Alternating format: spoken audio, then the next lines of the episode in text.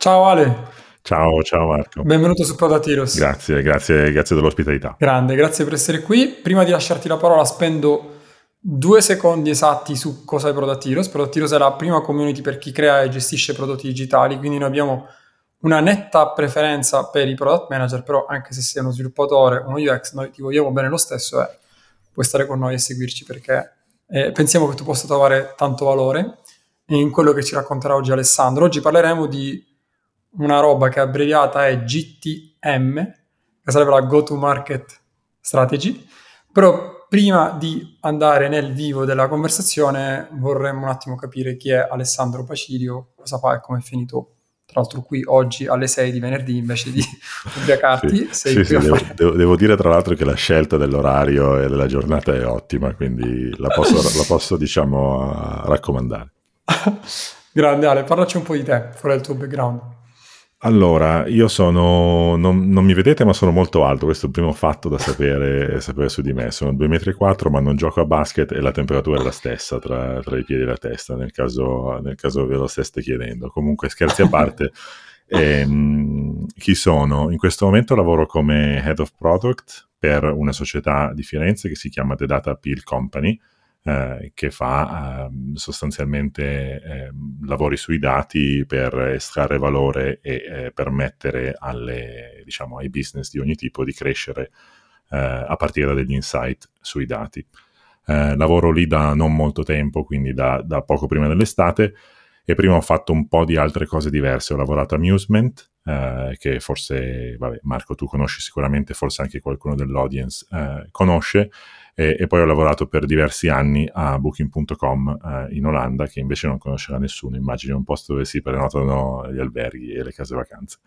E, ehm, a Booking ho fatto diverse cose, ho incominciato uh, dal lato commerciale, io in realtà di formazione non sono uno sviluppatore, quindi mi fa piacere che in, questo, che in, questo, setting siamo inclusivi verso tutti i background, perché il mio background non è quello dello sviluppatore.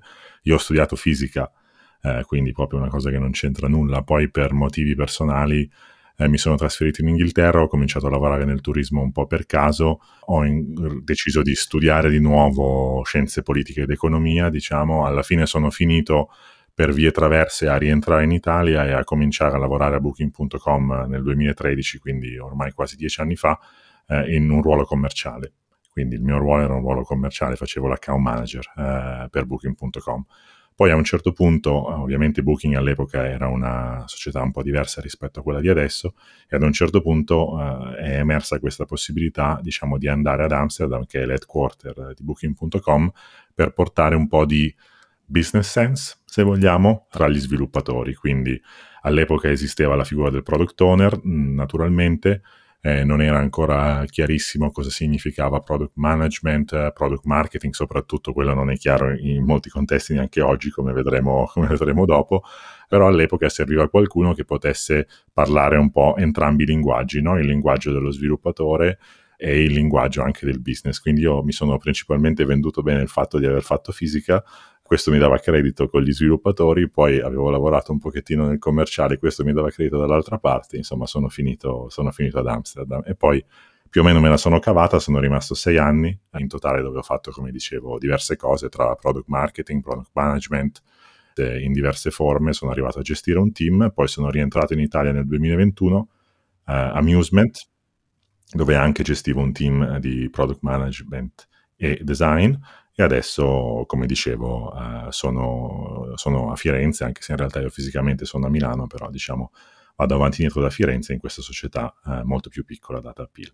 Quindi un percorso un po', diciamo, arzigogolato, no? Come si dice, il product management è la professione accidentale, nessuno sceglie di, di, di essere product manager, in qualche modo ci capiti e quindi io ci sono capitato.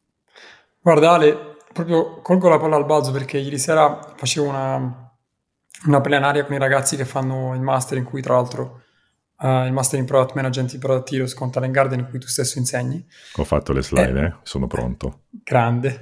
E uno dei temi più ricorrenti era proprio, cioè la domanda delle domande è sempre la stessa, ma io ho fatto lo sviluppatore, posso fare il PM, ma io non ho fatto lo sviluppatore, posso fare il PM, ma io ho studiato questo. E quello che dicevo a me piace questa definizione una professione accidentale, che ottimi product manager, tra l'altro docenti, vengono da docenti del nostro master, quindi professionisti eccezionali, vengono da filosofia, giornalismo, piuttosto che marketing, vendite, qualsiasi esso sia il background. Non esiste, almeno ancora oggi, magari fra 15 anni ci sarà un percorso universitario standardizzato. Sì, sì, sicuramente, sicuramente sono d'accordo e sicuramente non esiste perlomeno non esiste sicuramente in Italia e in Europa, magari negli Stati Uniti sono un pochettino più avanti da questo punto di vista perché è una professione che è iniziata un po' prima là se vogliamo, però anch'io alla gente che me lo chiede dico sempre alla fine eh, non dico che essere uno sviluppatore sia meglio o peggio, mm, è semplicemente una cosa diversa, secondo me quello che è necessario per essere un buon product manager o product marketing manager anche eh, sono le mie tre, tre, parole chiave che dirò anche appunto, ah no, non ce l'ho que- nelle slide questa volta, l'ho tolta quella slide, quindi posso rivelarlo adesso.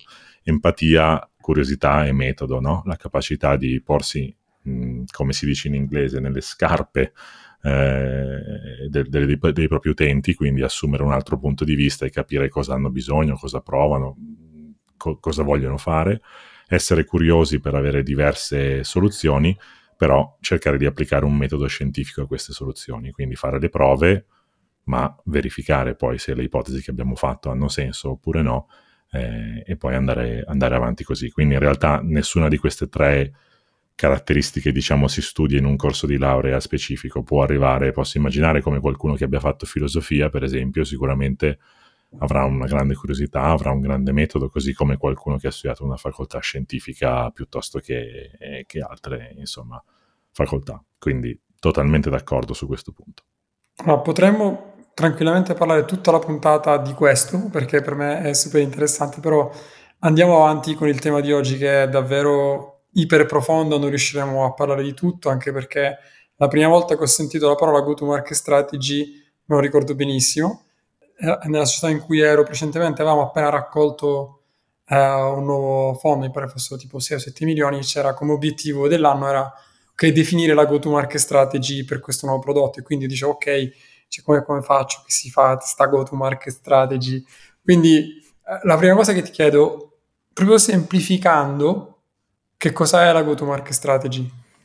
Guarda, innanzitutto questo, questa sensazione di oddio che cos'è la go-to-market strategy o che cos'è la cosa X, posso confermarti che è una cosa abbastanza comune, è una cosa che è successa anche a me la prima volta che ho sentito questa parola, quindi e anche tante altre parole. Perciò vediamo se riusciamo a fare un po' di chiarezza. Allora, go-to-market ovviamente significa letteralmente andare al mercato, ma diciamo con una traduzione migliore portare il nostro prodotto davanti al cliente, no? quindi metterlo davanti eh, al cliente, perché è chiaro che nel momento in cui noi abbiamo costruito qualcosa, abbiamo fatto qualcosa che sia un prodotto digitale o un prodotto fisico o un servizio, qualunque cosa, eh, non basta farlo, no? ma dobbiamo metterlo davanti agli utenti che potenzialmente sono interessati ad utilizzarlo, ad acquistarlo, insomma, o a interagire con il nostro prodotto. Quindi se fossimo nel mondo, eh, diciamo, eh, degli oggetti fisici, se noi stessimo producendo non lo so, delle bottiglie, io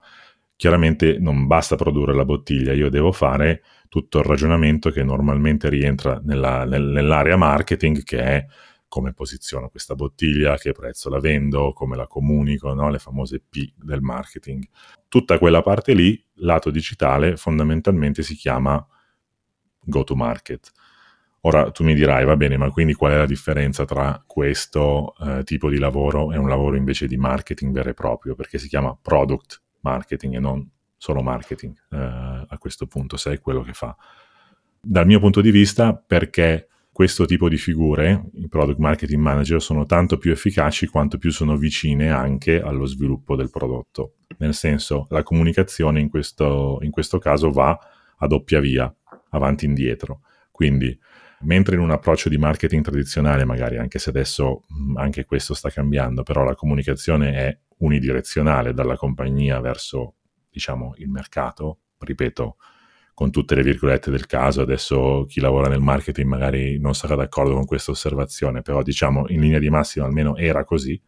Eh, l'aspetto del product marketing invece non solo fa questa parte di portare sul mercato, ma fa anche tanto di sviluppo della value proposition, riportare il feedback indietro verso il team di prodotto, aiutare il team di prodotto a prioritizzare le cose correttamente in base a quelle che sono le esigenze del mercato. Insomma, è un ruolo eh, molto più integrato nella parte di sviluppo, anche perché lo sviluppo di un prodotto digitale permette di farlo più facilmente, no? Chiaramente il ciclo di sviluppo è molto più veloce rispetto a un prodotto, diciamo, fisico, quindi è chiaro che questo feedback loop, come si dice, può essere molto più, più stretto. D'accordo su tutto, ma c'è un ma.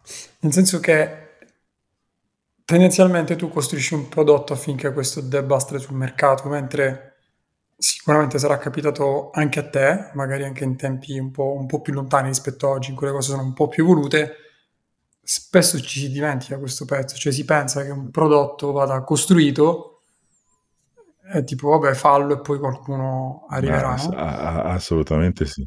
Perché non solo la go to market viene lasciata al caso. Cioè, sto, però sto leggendo un libro molto figo che è mm, Bad Strategy, Good mm-hmm. Strategy, Bad Strategy. Mm-hmm. E lui dice uh, If you don't have a competitive advantage, don't compete che, che, ti dici, vabbè, cavolo, è, è, geniale.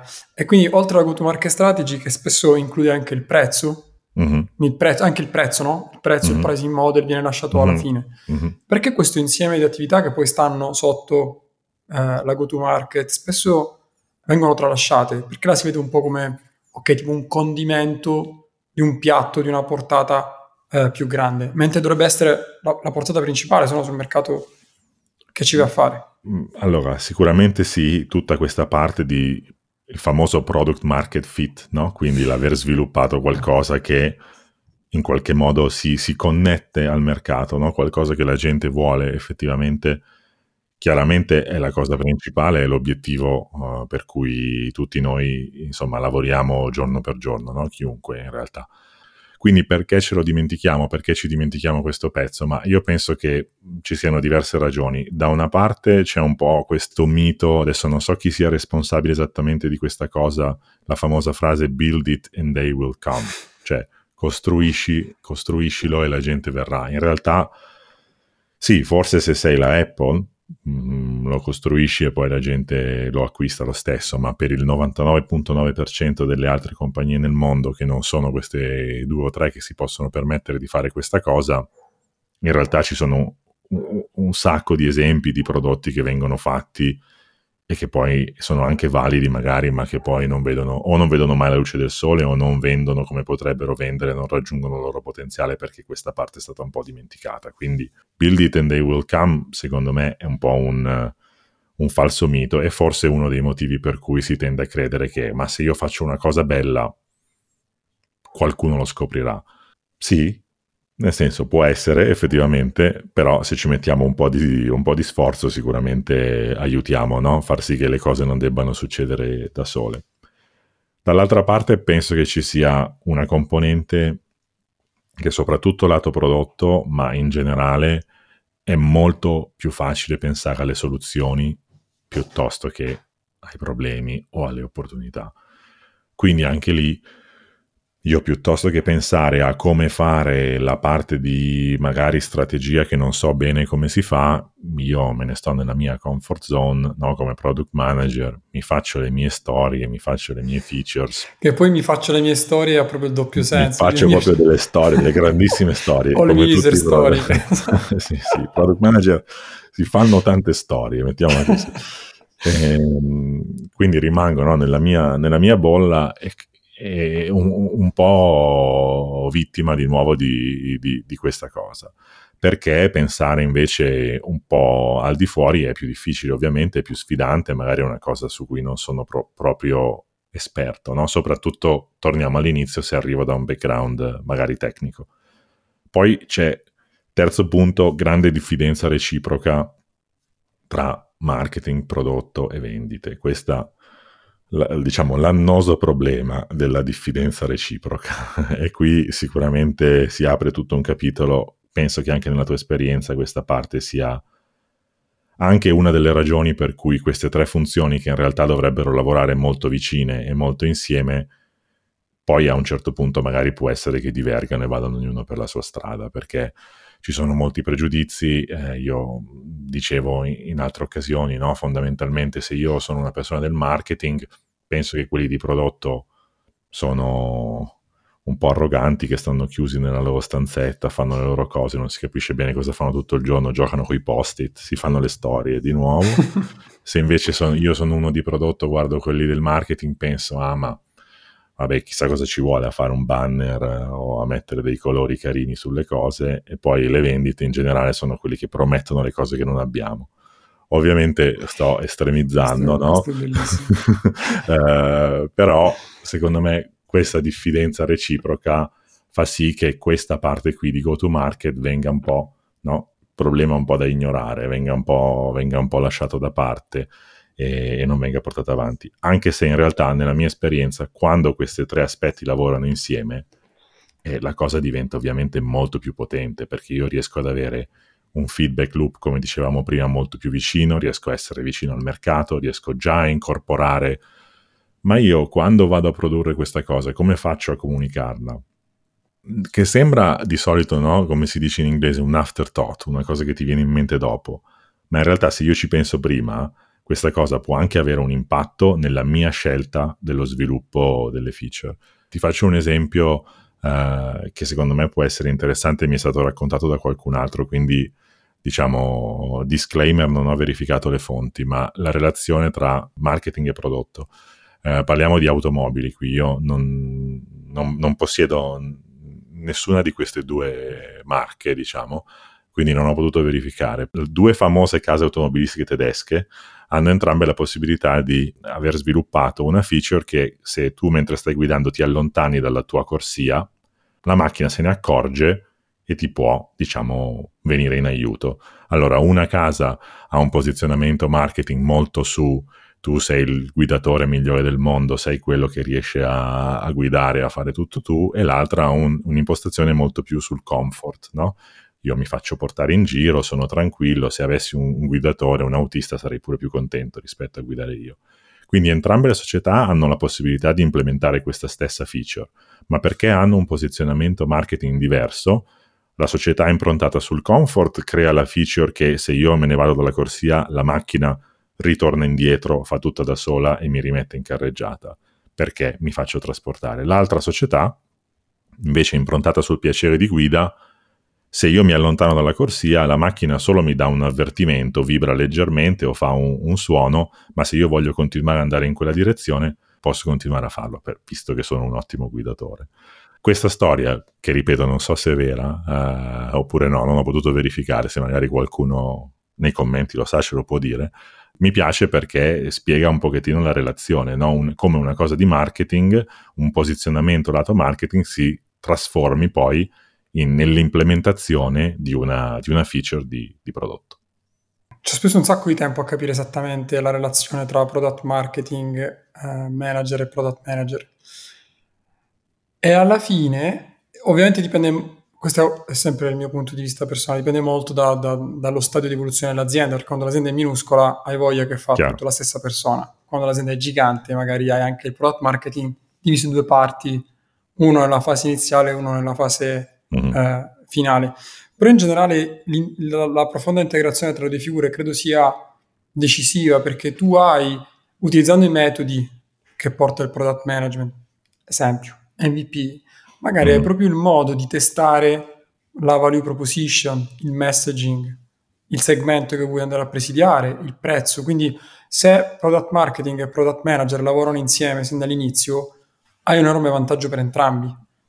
Uh, quindi sono con te. Poi c'è il tema dei sales che vendono quello che, che non c'è mai, che siamo tutti ricchi in futuro. Questo, questo, è un altro tema molto legato al B2B che era da cui io vengo, ma che, che se noi non abbiamo il tempo eh, di affrontare oggi.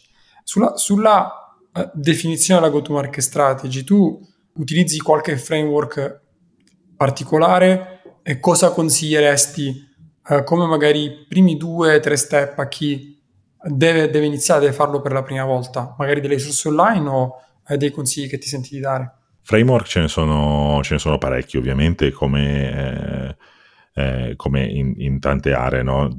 adiacenti a quello che facciamo. Ovviamente alcuni sono un po' più particolari di altri. In generale, io consiglio di partire sempre su, dalla, dalla value proposition, quindi la prima cosa che sta alla base sia del product marketing che del product management è avere una buona idea di qual è la tua proposta di valore, cioè perché vale la pena utilizzare delle risorse per fare quello che vuoi fare tu. La risposta a questa domanda è la value proposition, no? Quindi io partirei da lì. Su value proposition ci sono N framework, io ne utilizzo due, quello di Strategizer che se trovate online sicuramente lo trovate e eh, un altro di, della persona, tra l'altro, che ha, ha, raccontato questa storia delle macchine che dicevo prima, che si chiama Matt Shore. Anche lui, insomma, cercate Matt Shore uh, Six Blocks Value Proposition online, lo trovate. Ha un aspetto orrendo dal punto di vista grafico, ma se diciamo lasciate, sta- lasciate stare l'aspetto grafico, Strategizer è molto più bello, però anche Matt Shore è interessante. Comunque tutte e due partono dallo stesso principio, identificare la propria persona, cercare di capire questa persona nelle sue caratteristiche cosa fa, cosa vuole, cosa sappiamo di questa persona, quali sono le alternative che sono a disposizione di questa persona e quali sono i, i benefit no, che noi possiamo portare. Questa è la prima parte di qualunque go-to-market strategy o dello sviluppo di qualunque prodotto perché ti permette innanzitutto di chiarire qual è il tuo posizionamento sul mercato rispetto a i benefici che porti per il tuo target audience. No? E la targetizzazione del, del, del, dell'audience è anche molto importante perché altrimenti molto difficile di nuovo, molte poche compagnie al mondo possono fare le cose veramente per tutti, no? quindi un target audience è, è, è importante. Quindi prima cosa, value proposition, identificare la persona e il proprio posizionamento.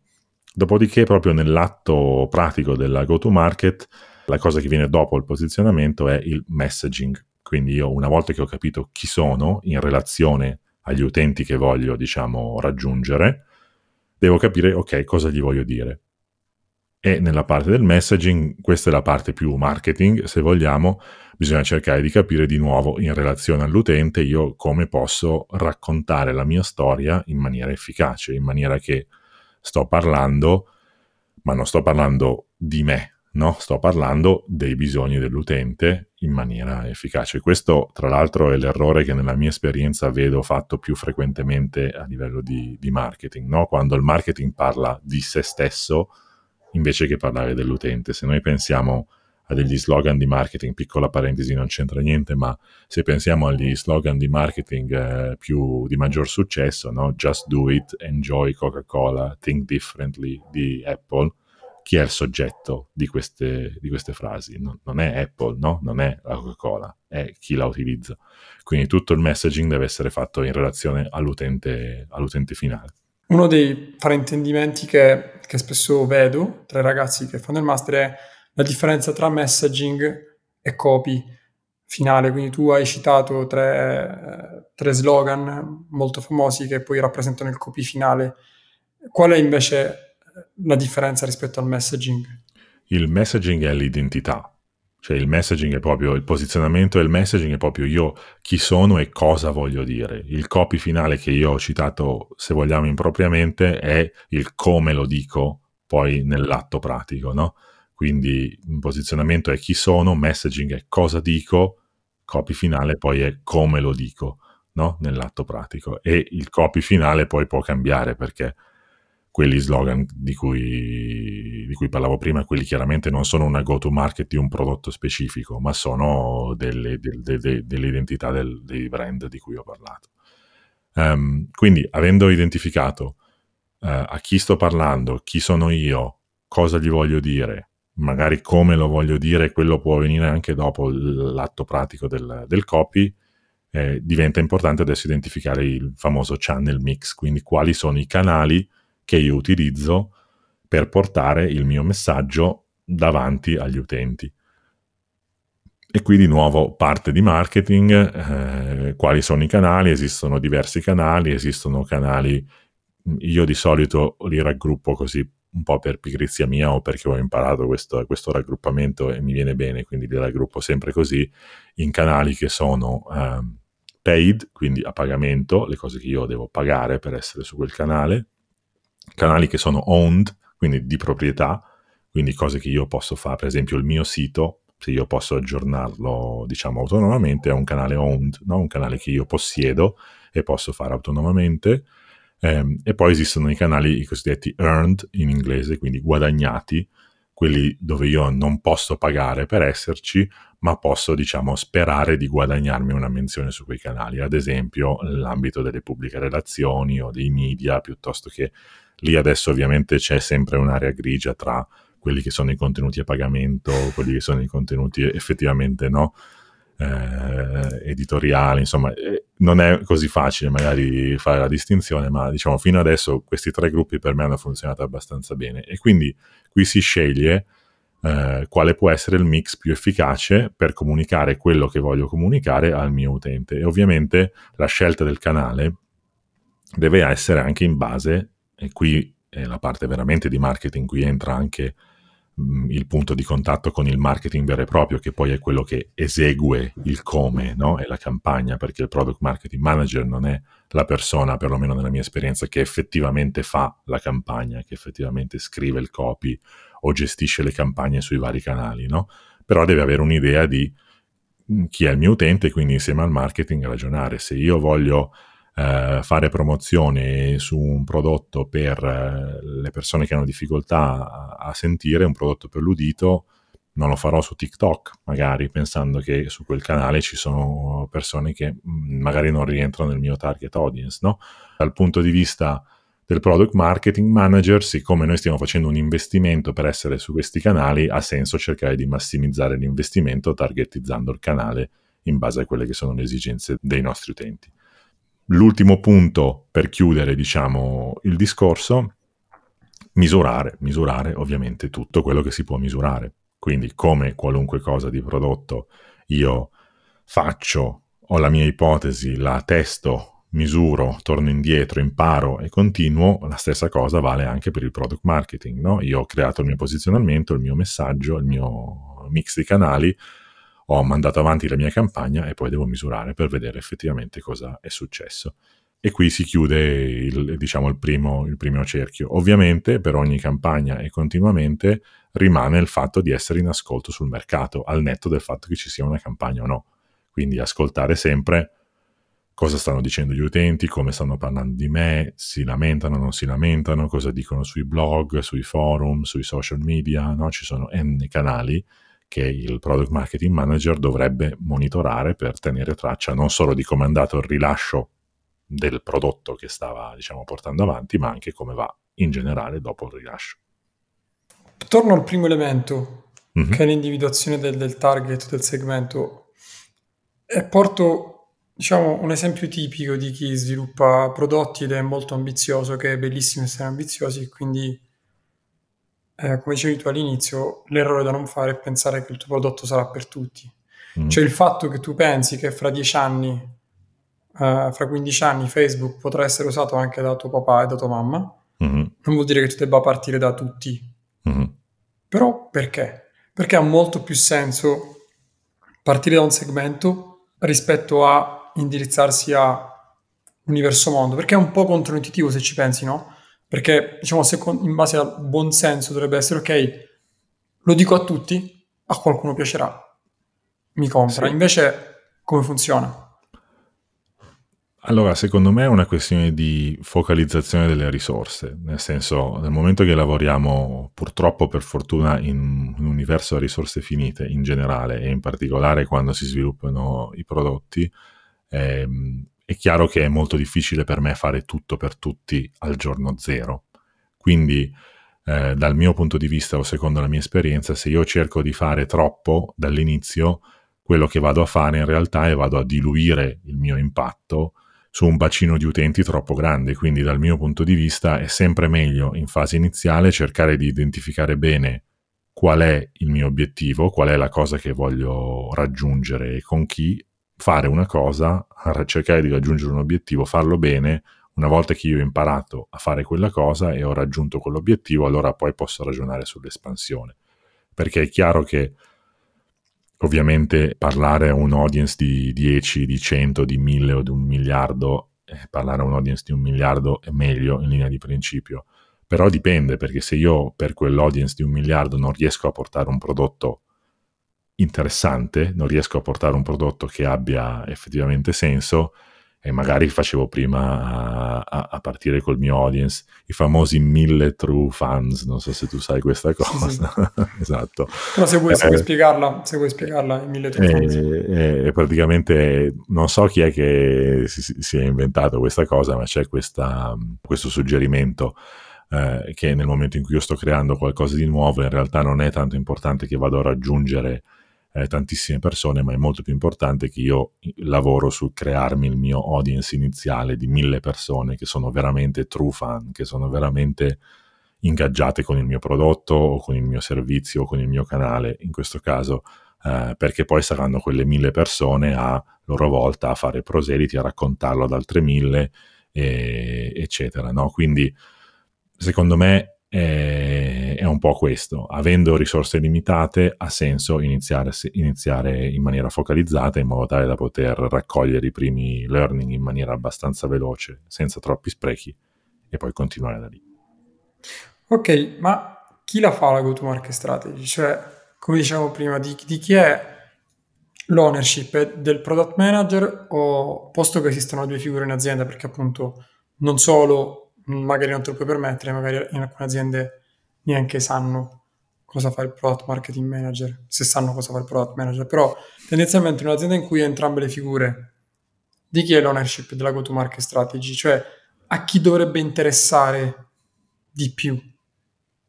Allora, il successo del prodotto dipende da entrambi, chiaramente. Quindi okay. ehm, non, eh, non, può esistere una situazione dove c'è un handoff perfetto tra una figura e l'altra, per cui il product manager a un certo punto dice: eh, Ma io ho fatto un prodotto perfetto, se non si vende è colpa tua che non hai fatto una buona go-to-market, o allo stesso modo un product marketing manager che ti dice: eh, Ma io ho fatto una campagna perfetta, però se tu fai un prodotto che fa schifo, non lo riusciamo a vendere.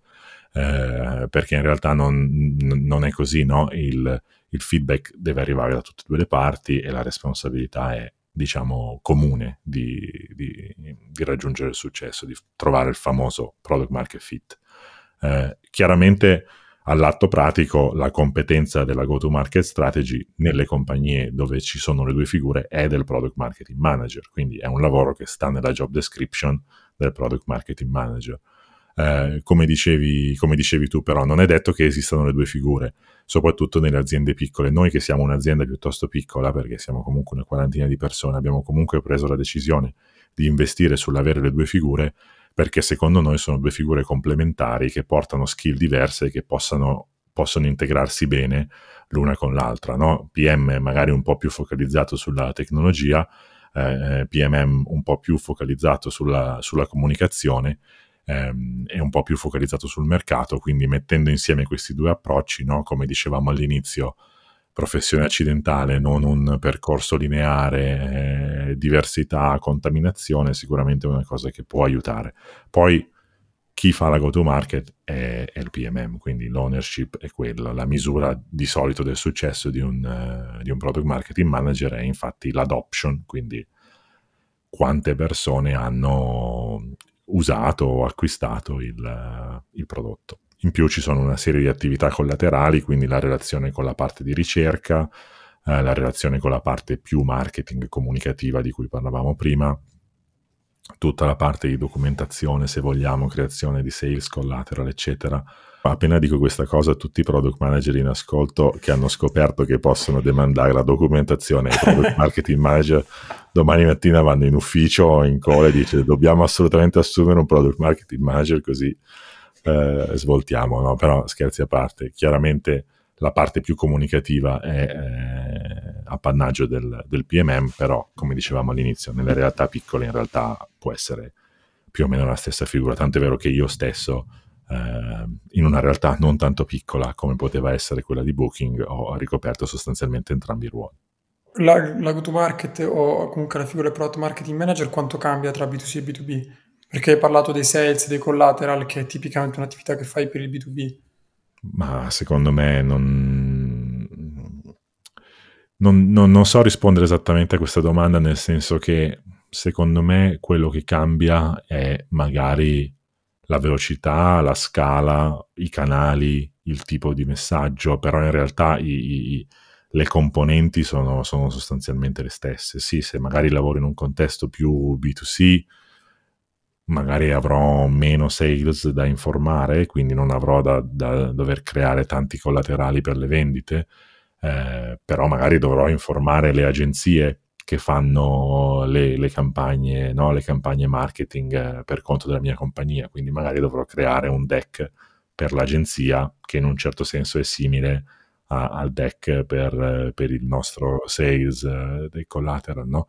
Ovviamente la velocità e la, e la, dimensione può essere diversa, anche la capacità di raccogliere feedback può essere diversa, perché in una compagnia B2B, no, se qualcosa non va bene, abbiamo un canale molto diretto con i nostri utenti che ci possono dire guarda che questo non funziona. Magari in B2C ci vuole un pochettino più di sforzo per, per accorgersene prima.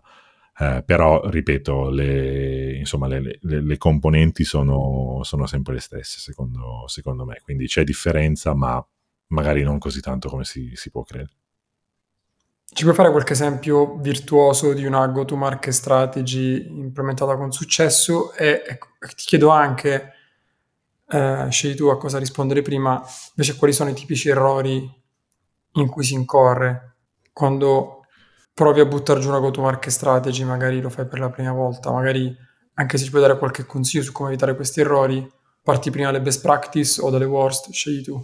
Rispondo, rispondo prima sul, sugli errori, magari perché, perché, così intanto penso all'esempio, eh, diciamo, del, di quella soddisfacente.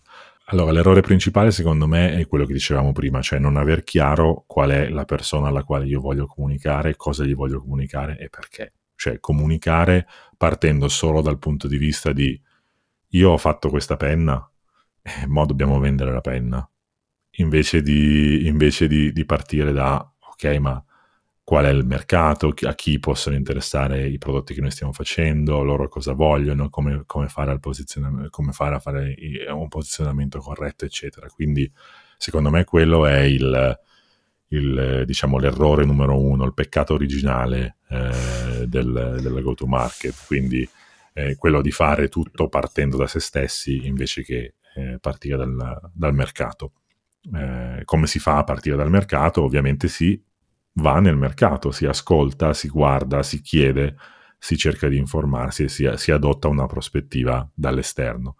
Errore numero due, non misurare le cose o non aver chiaro qual è l'obiettivo dell'azione che stiamo facendo.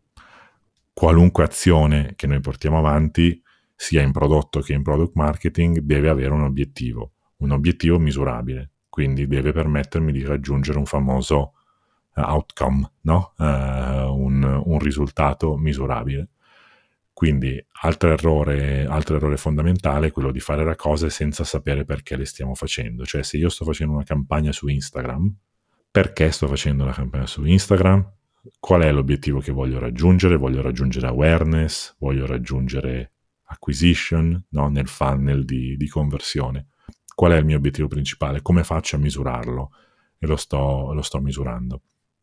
Misurarlo bene, non misurarlo quindi in termini di quelle che si chiamano vanity metric, quindi metriche di vanità, cose che andranno bene per forza, tipo il numero di like. No? Classico esempio, eh ma io ho fatto il post su Facebook, ho 150.000 like e allora sarà andato bene sì, se il tuo obiettivo era quello di raggiungere tante persone, quindi era un obiettivo di awareness, ma se il tuo obiettivo era quello di farle iscrivere, per esempio, a un certo servizio, il fatto che abbiano messo like sul post di Facebook non significa che si sono iscritte. Quindi magari hai misurato una cosa che, eh, che, non, che non, c'entrava niente. E poi il terzo e ultimo, ultimo errore che mi viene in mente adesso, ovviamente ce ne sono molti di più di cui io stesso sono colpevole e, che quindi in questo momento sto omettendo per, uh, per non, diciamo, per, per prudenza, uh, però sicuramente è quello di non, non chiudere il cerchio, quindi di avere lanciato la pietra nello stagno e poi andarsene a prendere il caffè. Senza, senza, vedere cosa succede dopo, perché io il go to market l'ho fatto, il mio lancio l'ho fatto, il prodotto è implementato, adesso c'è un'altra cosa, la prossima cosa da fare e basta, è finita così. Quindi quello secondo me è anche terza, il terzo aspetto, essere sicuri che dopo che si fanno le cose comunque si continua a monitorare, misurare, raccogliere il feedback, eccetera, per poi tornare indietro e, e, e informare il, lo sviluppo di prodotto.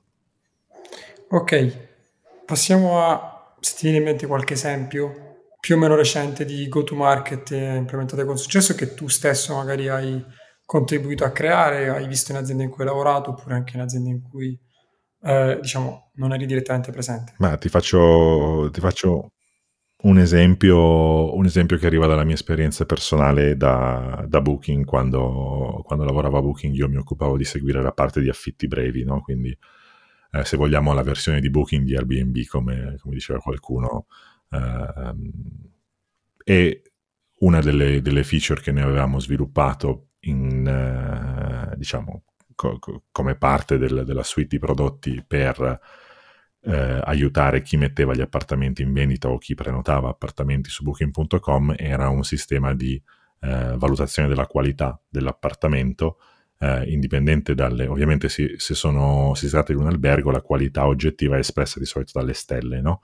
Eh, se si tratta poi di una qualità dell'esperienza, di solito viene catturata dalle recensioni utenti, eh, quello che noi volevamo fare era eh, un, un, sistema di qualità oggettiva eh, però riferita agli appartamenti e alle case vacanze. Quindi tecnologicamente tutto un sistema di eh, diciamo intelligenza artificiale, machine learning per eh, assegnare questi punteggi e poi ovviamente questi punteggi dovevano essere, l'esistenza di questi punteggi doveva essere comunicata sia lato B2B quindi eh, verso diciamo, i gestori degli appartamenti che avrebbero dovuto eh, magari compilare dei campi addizionali per permettere questa, questo, questo, rating, eh, sia lato utente, ovviamente in termini di, di, awareness. Io mi occupavo della parte B2B e secondo me quello che aveva funzionato bene in questa campagna era eh, sia da una parte che il fatto che l'insight a partire da questa cosa arrivava dal, dal, anche dal, dal, mercato, dal mercato stesso, no?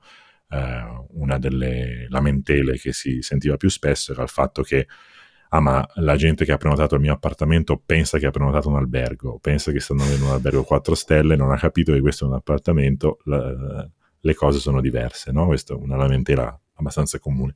Quindi una possibile risposta a questa lamentela era ok, facciamo un lavoro migliore per spiegare alle, al, a chi prenota qual è la qualità del tuo, del tuo appartamento in termini di strategia di comunicazione, poi lì avevamo fatto un, una campagna molto integrata, che secondo me anche nei, diciamo, nella mia esperienza è una cosa che funziona molto bene. Quindi una campagna che utilizzava diversi canali in diversi momenti per diversi obiettivi. Quindi una strategia cosiddetta always on, quindi una comunicazione che avviene sempre, per esempio sui canali owned di cui dicevamo prima, è molto facile fare questa cosa, avere magari dei post ricorrenti piuttosto che delle email, eccetera eh, accompagnata da degli effetti di, di picco, no? in presenza per esempio di eventi importanti eh, dove eh, io ho presentato sul palco questa nuova funzionalità, nello stesso momento in cui io presentavo sul palco eh, c'era un video sui social media, c'era una press release che è, è andata diciamo sui,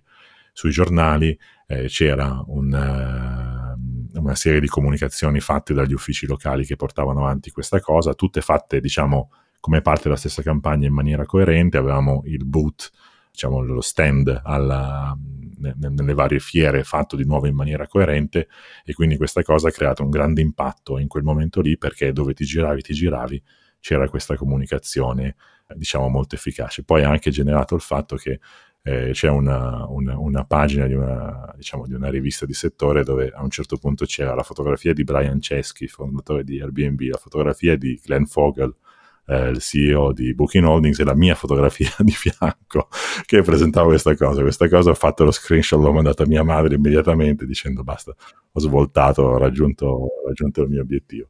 Um, però scherzi a parte, questo significa che comunque eravamo riusciti a raggiungere una grande, diciamo, attenzione in quel momento che era eh, poi il nostro, il nostro obiettivo. Ovviamente tenendo anche in considerazione il timing della cosa, no? soprattutto lato B2B.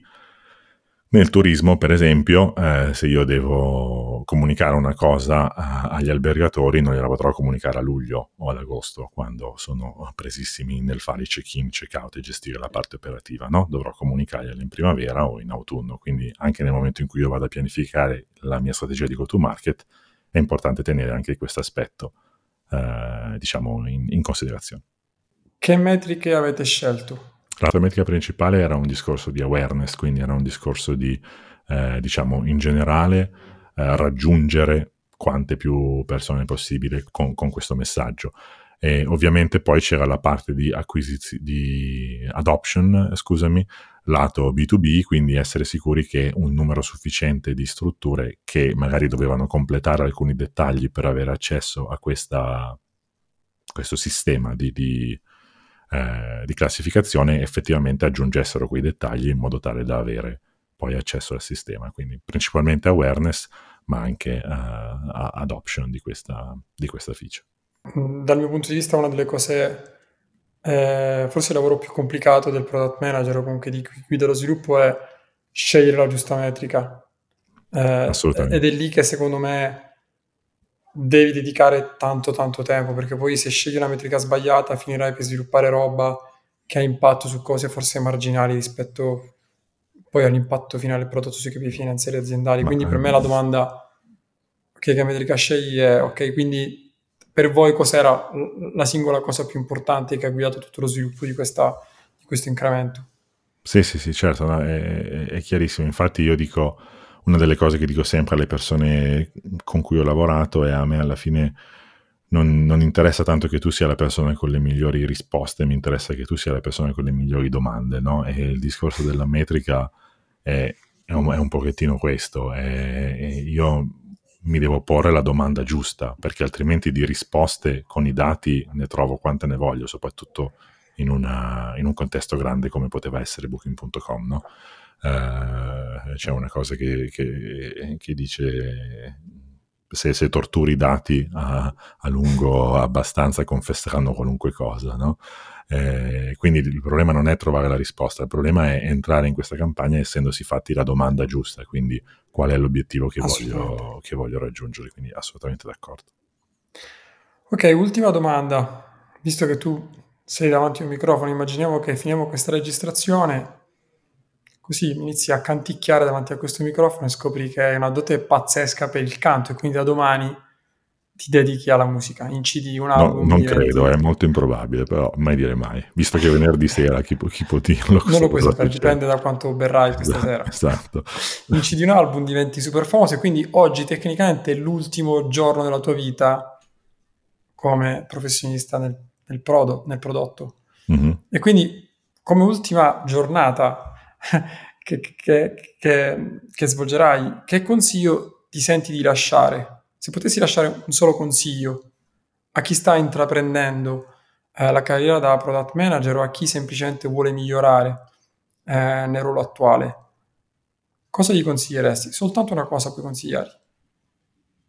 Mm, ritorno alle mie tre parole dell'inizio. Quindi il mio consiglio è quello di rimanere connessi con la realtà. Quindi, di, guarda, magari è un aneddoto stupido, però quando mm, io ho detto all'inizio che sono molto alto e effettivamente sono molto alto e ho anche il 50 di, di piede. Questo significa che per un certo periodo di tempo era molto difficile per me trovare delle scarpe che, che mi andassero bene e quindi potevo fare le scarpe online solo customizzate, no? quelle su misura. E, ehm, il paio di scarpe che feci prima di andare da Milano ad Amsterdam no? al, al, lavoro, al, lavoro, di prodotto, quindi iniziare di fatto il lavoro di prodotto, un consiglio diciamo preveggente a me stesso prima di iniziare, eh, su quelle scarpe avevo scritto stay true, da una parte c'era scritto stay, dall'altra parte c'era scritto true, eh, che non sapevo bene cosa voleva dire al momento, però riflettendoci col senno di poi, secondo me quella cosa significa rimanere connesso con quella che è la realtà, perché è molto facile quando si lavora in prodotto finire a pensare solo a soluzioni, finire a pensare solo alla tecnologia, finire a pensare a cose solo fine a se stesse. Quindi per me la cosa principale rimane quella, rimanere connessi con quella che è la realtà del mercato, quelli che sono i bisogni reali degli utenti e, e quelle che sono le, le necessità, guardare, guardare, fuori dalla finestra, insomma, essere, essere consapevoli. Grazie mille Ale. Figurati, grazie Penso a te. Penso che tutto quello che hai raccontato sia stato di, di grande aiuto a chi, a chi, ci sta ascoltando, a chi ci sta seguendo. Eh, ti faccio un grande in bocca al lupo per la nuova avventura. Eh, per voi che ci avete ascoltato o visto, ci vediamo alla prossima. Ciao. Grazie, ciao.